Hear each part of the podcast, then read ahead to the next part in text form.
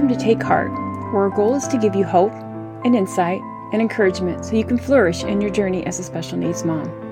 Each week, Sarah, Amy, and Carrie will explore a theme, share an inspiring story, a tip, and an encouraging blessing using their combined experience of over 30 years of parenting special needs children. Thank you for joining us today.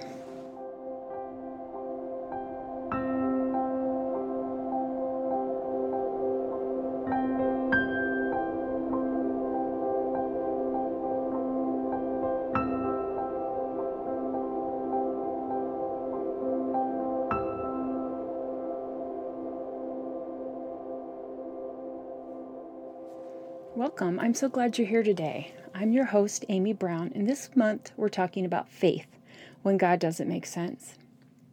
For I know the plans I have for you, declares the Lord plans to prosper you and not to harm you, plans to give you a hope and a future. Jeremiah 29 11. I remember sitting in a Bible study years ago and hearing a devotion about this verse. A woman was sharing about a disappointment in her life and that this verse was an encouragement to her. This verse is true. God does know and have a plan for us. I remember sitting there and thinking that this meant nothing bad would happen to me. It says it right there in the Bible. I'm going to prosper and not be harmed. All I have to do is follow God by checking all the boxes. At that point in my life, I was not a special needs mom, but I had had some hard. I'd suffered through infertility, which was heartbreaking. But I had two little blonde headed kids in the church nursery, all cute in their baby gap. I had endured my suffering, and God bless me. Check, I'm done. Let's keep on with all this prospering and non harming. All through my Christian walk, I've latched on to all kinds of verses, promises, and ideas that appeal to a rule following, people pleasing girl like myself. Trust and obey, for there's no other way to be happy in Jesus than to trust and obey, or God will heal all your diseases. All you need to do is have the faith of a mustard seed. Or how about this one? Train up a child in the way he should go, and when he's old, he will not depart from it. Or be a Proverbs 31 woman, and your kids and your husband will rise up and call you blessed. So many boxes to check. And trust me, I've tried to check them all. But when life didn't turn out the way I thought it should, I tried harder and I ran faster. I did have moments when I was mad at God, but mostly I was mad at myself. I just kept assuming if I could do the right things in the right order, things would get better. That young mom sitting in that Bible study had no idea what was ahead for her. And aren't we glad we don't?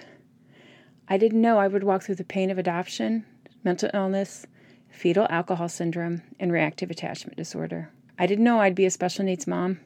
I didn't know there would be many things in my life that would hurt and continue to hurt every day.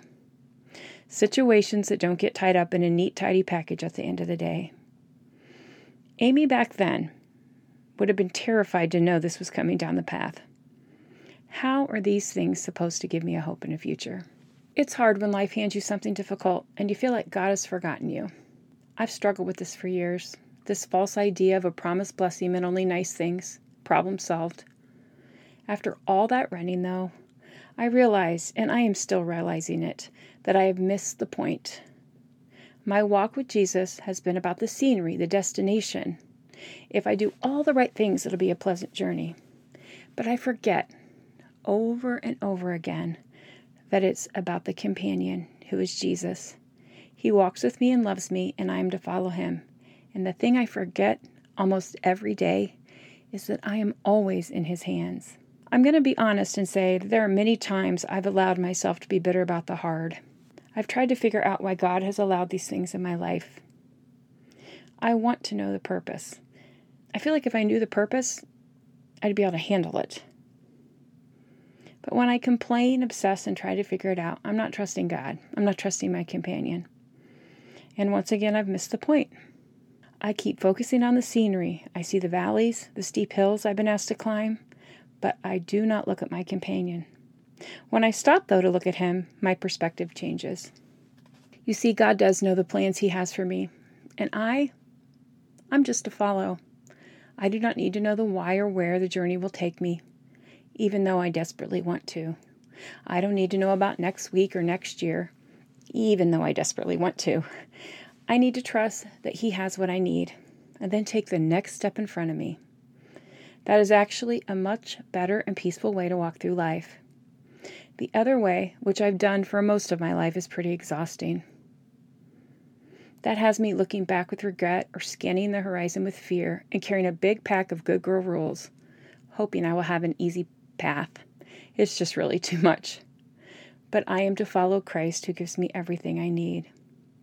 And I am to remember that every single step He is with me. So, honestly, I've not mastered this at all. This is an everyday struggle. I've been working on a book for a while about our experiences with our daughter with reactive attachment disorder and fetal alcohol syndrome. And someone said to me one day, I can't wait to read your writing. I'm so excited to see how God showed up. I can't wait to see the miracles He did. So I'm going to honestly tell you that I smiled sweetly at this woman. And then I went to my bedroom and flopped on my bed and cried like a big ball baby. I thought, what has God done? How did he show up? This life is really, really hard. And my child, with even with all the interventions, doesn't seem to get better. Actually, right now she lives in a residential treatment center. I'm tired and overwhelmed. Where is God? We have this idea that God showing up means healing, good results, all our worries and cares smoothed over and ready to share on Instagram. Our resurrection moment. But guess what? I got something to tell you. God does not have to show up because he's already here. The Bible tells a story that I love. It's the story of Hagar. She is the maidservant that was mother to Abraham's son Ishmael. You can read the story in Genesis 16. Hagar is being mistreated by Sarah, and she flees to the desert with her son. And God comes to her and tells her to go back to Sarah. He tells her to go back to a hard situation. He could have changed the situation, but he told her to go back. I too have often wanted to flee somewhere in the midst of my hard situation. But what I love about this story is what Hagar says He is a God who sees me. He saw her. He did not change her situation, but she felt seen. Being seen gave her the strength to go back to the hard. This, my friends, is what we need to remember, and here is what I want you to hear God sees you. You are seen by Him, and He loves you, and He sits with you in the pain and in the hard.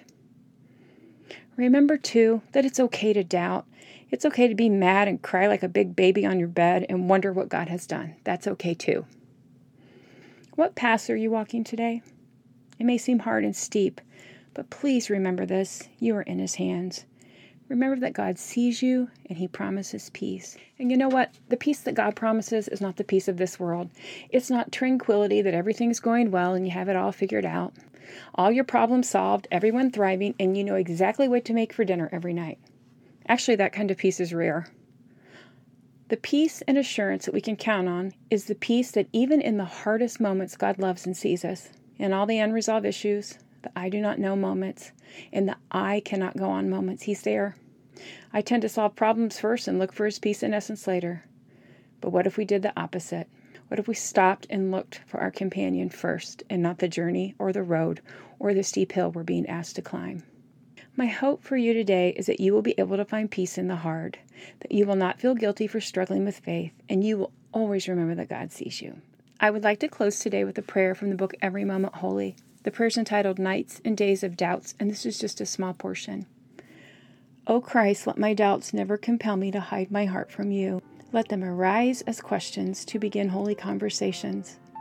Invert these doubts, turning them into invitations to be present, to be honest, to seek you, to cry out to you, and to bring my heart fully into the struggle rather than to seek to numb it. Let my doubts become invitations to wrestle with you through such dark nights of the soul until the day breaks anew and I am fresh wounded by your love and resting in the blessing of peace again in your presence.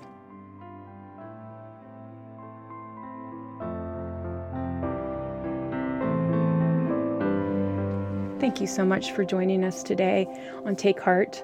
Our prayer each week is for your heart to be encouraged. We are so grateful that you're walking on this journey with us. Be sure to subscribe to our podcast on iTunes or wherever you listen to podcasts so you'll never miss a show.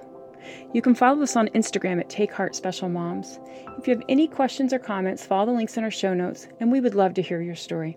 Thanks for listening, and we'll see you next Tuesday.